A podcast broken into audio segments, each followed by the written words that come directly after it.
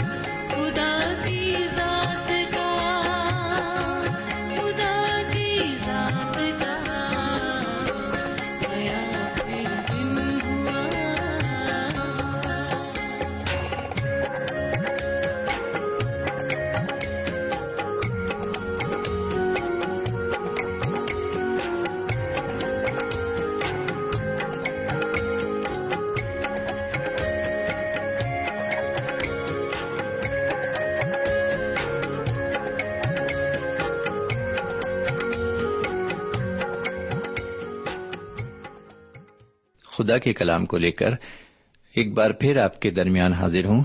سلام قبول فرمائیے۔ امید ہے کہ آپ آج بھی پوری طرح خرافیت سے ہوں گے اور کلام کو سننے کے لیے بڑی بے صبری کے ساتھ اپنے ریڈیو کے پاس تشریف فرما ہوں گے۔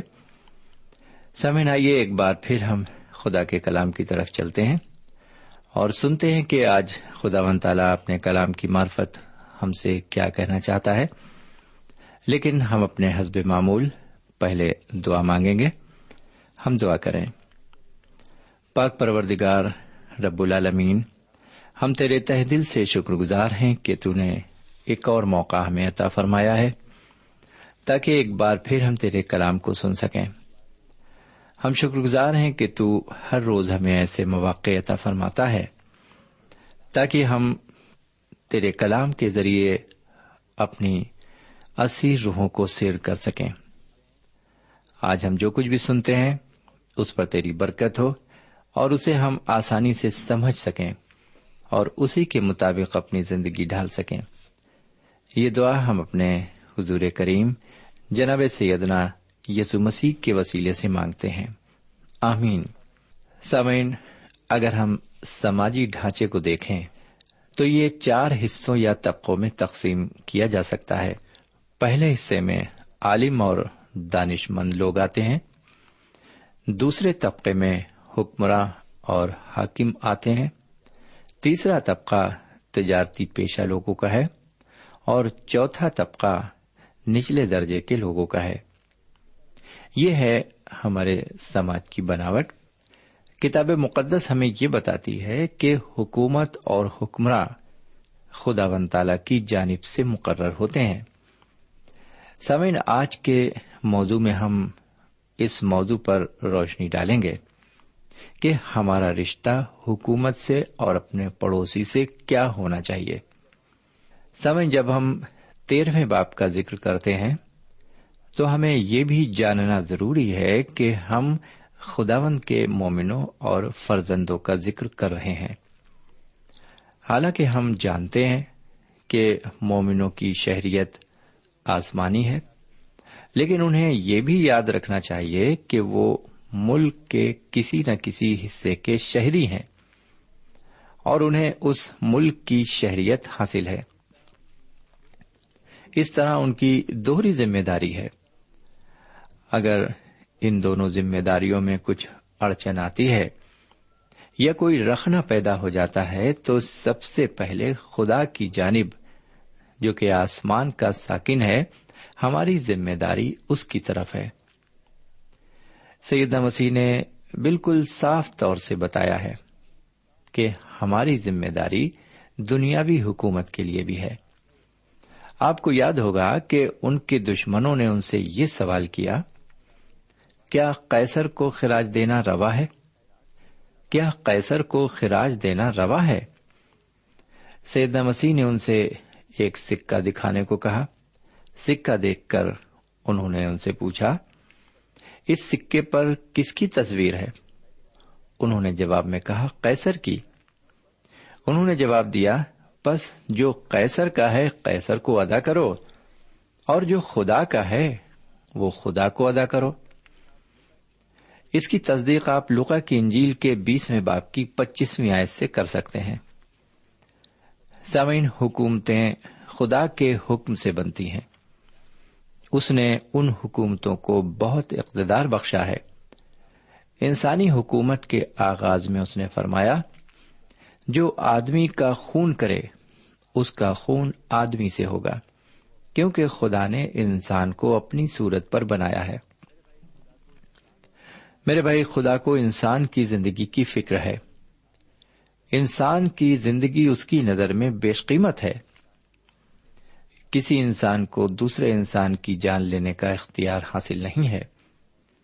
لیکن آج کی موجودہ سوسائٹی میں ایک مجرم کو ہیرو بنا دیا جاتا ہے اور ایک ایماندار انسان کا مذاق اڑایا جاتا ہے۔ لوگ یہ کہہ کر اس کا مذاق اڑاتے ہیں کہ وہ ایمانداری کا ناٹک اس لیے کرتا ہے کہ اسے بے ایمانی کرنے کا موقع نہیں ملتا۔ سوین جیسا کہ میں نے کتاب مقدس کے حوالے سے کہا ہے کہ حکومتیں خدا کی طرف سے ہوتی ہیں، لیکن حکمراں اور رہنما آج کل خدا کی طرف سے تعینات نہیں ہوتے۔ اور اگر ہوتے بھی ہیں، تو بعد میں سوسائٹی دشمن عناصر کے سرپرست بن کر ان کی حمایت کرنے لگتے ہیں۔ روزانہ ہی ہم ایسی باتوں کا ذکر خبر ناموں میں سنتے اور پڑھتے ہیں۔ ہمارا آج کا دور ایسا ہی دور ہے جس میں بدی کو اچھائی اور اچھائی کو بدی سمجھا جاتا ہے۔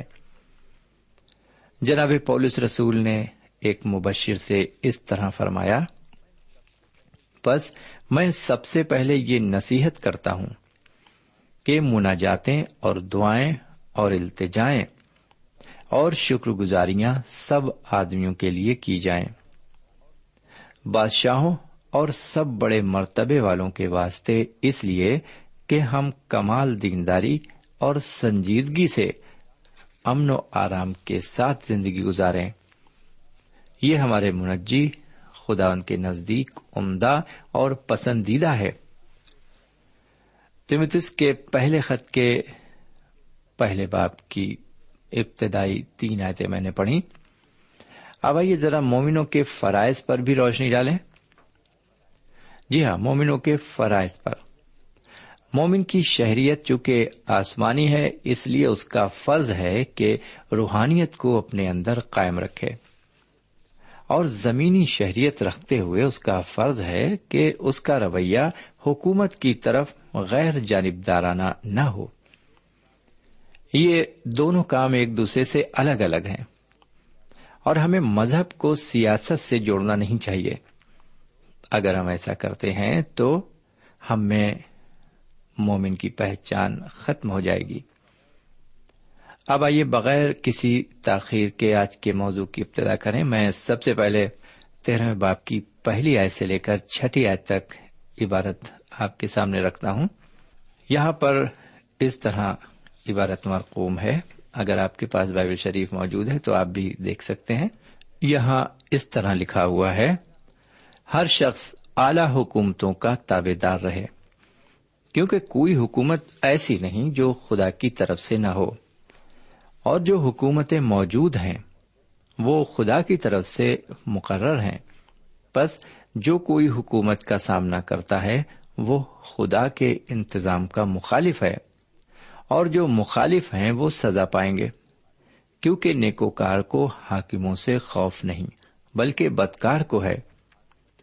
بس اگر تو حاکم سے نڈر رہنا چاہتا ہے، تو نیکی کر، اس کی طرف سے تیری تعریف ہوگی، کیونکہ وہ تیری بہتری کے لیے خداون کا خادم ہے۔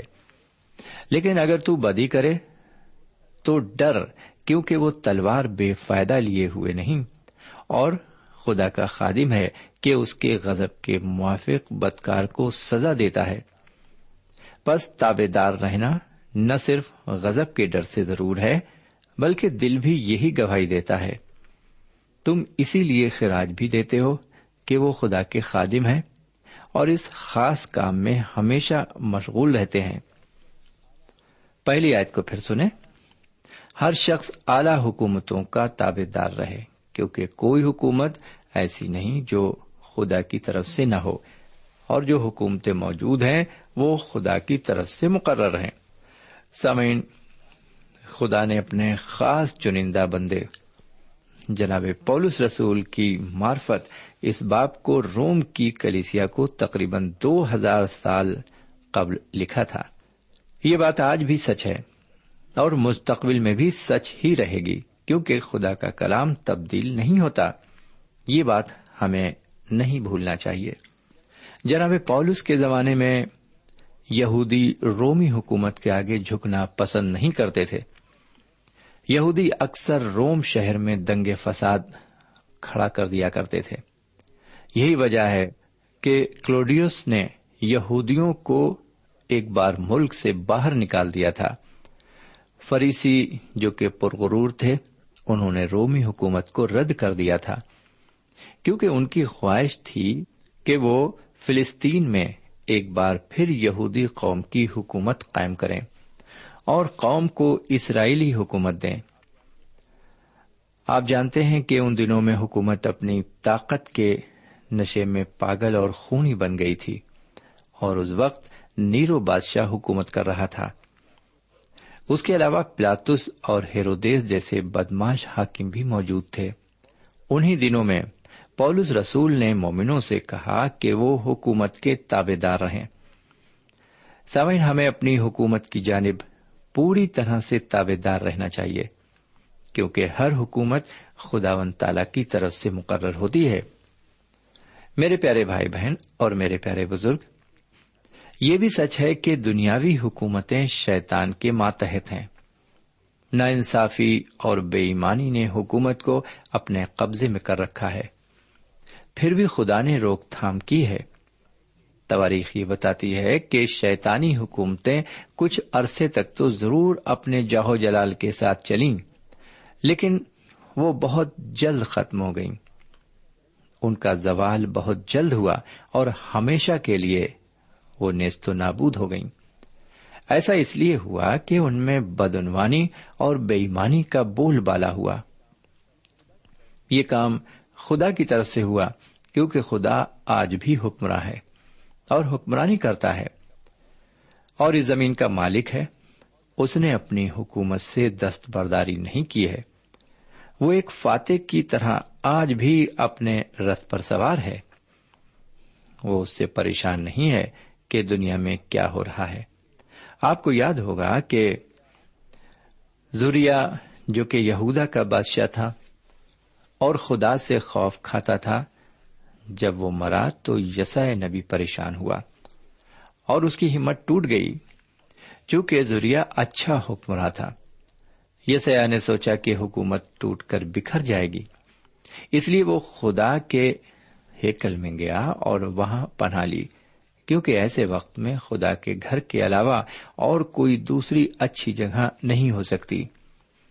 وہ خدا کی موجودگی میں آیا اور اس نے خدا کو اونچے مقام پر تخت پر بیٹھے ہوئے دیکھا۔ دوسرے لفظوں میں خدا نے تاج و تخت سے دستبرداری نہیں کی تھی۔ اس لیے مومنوں کا فرض ہے کہ وہ حکومت کے وفادار اور تابے دار رہیں بہرکیف تیرہویں باپ کی دوسری آیت کو سنیے۔ بس جو کوئی حکومت کا سامنا کرتا ہے، وہ خدا کے انتظام کا مخالف ہے۔ اور جو مخالف ہے وہ سزا پائیں گے، کیونکہ نیکوکار کو حاکموں کا خوف نہیں، بلکہ بدکار کو ہے۔ سامعین، آپ عبارت کو اور اس کی نصیحت کو غور سے سنیے۔ دوسرے الفاظ میں، جو شخص حکومت کی مخالفت کرتا ہے، وہ خدا کے نظام کی مخالفت کرتا ہے۔ جو ایسا کرتے ہیں، ان پر سزا کا حکم ہوتا ہے۔ سامن پہلی آیت میں جس اصول کا ذکر ہے، وہ کئی سوالات پیدا کرتی ہے۔ جیسے دوسری آیت تفصیل سے بیان کرتی ہے۔ ایسا معلوم ہوتا ہے کہ یہ آیت ایک مومن کی انقلابی جی ہاں ایک مومن کے انقلابی ہونے یا حکومت سے بغاوت کرنے سے اسے باز رکھتی ہے۔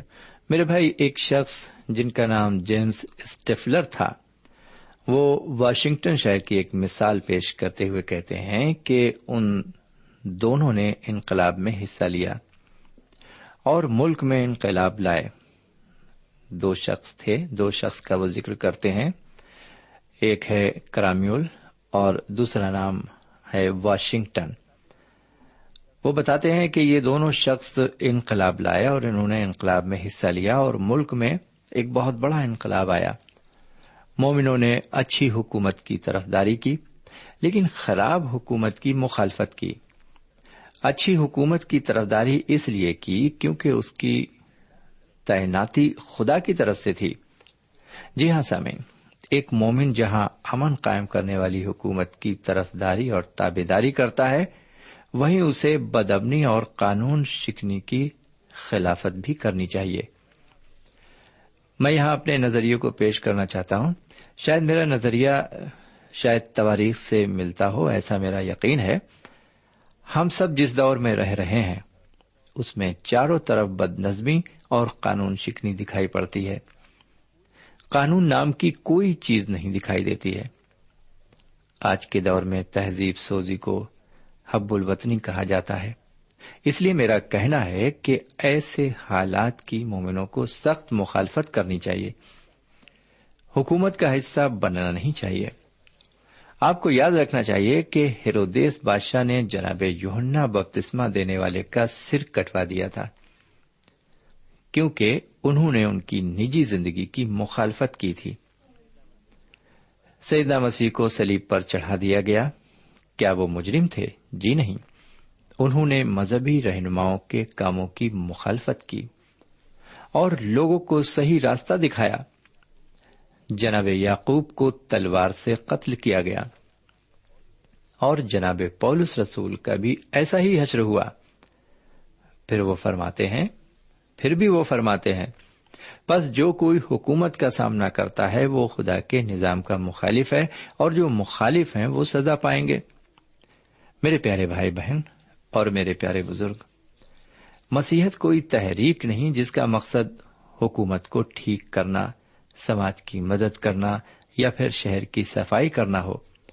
کلام کی خوشخبری خدا کی جانب سے ہر ایک انسان کی نجات کا پیغام ہے۔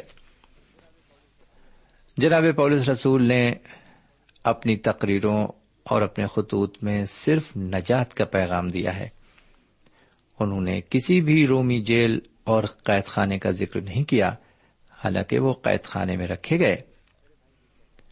میرے بھائی، یہ کہنا مشکل ہے کہ ہمیں ایسی حکومت کی تابے داری کرنا چاہیے جس میں بدعنوانی ہو۔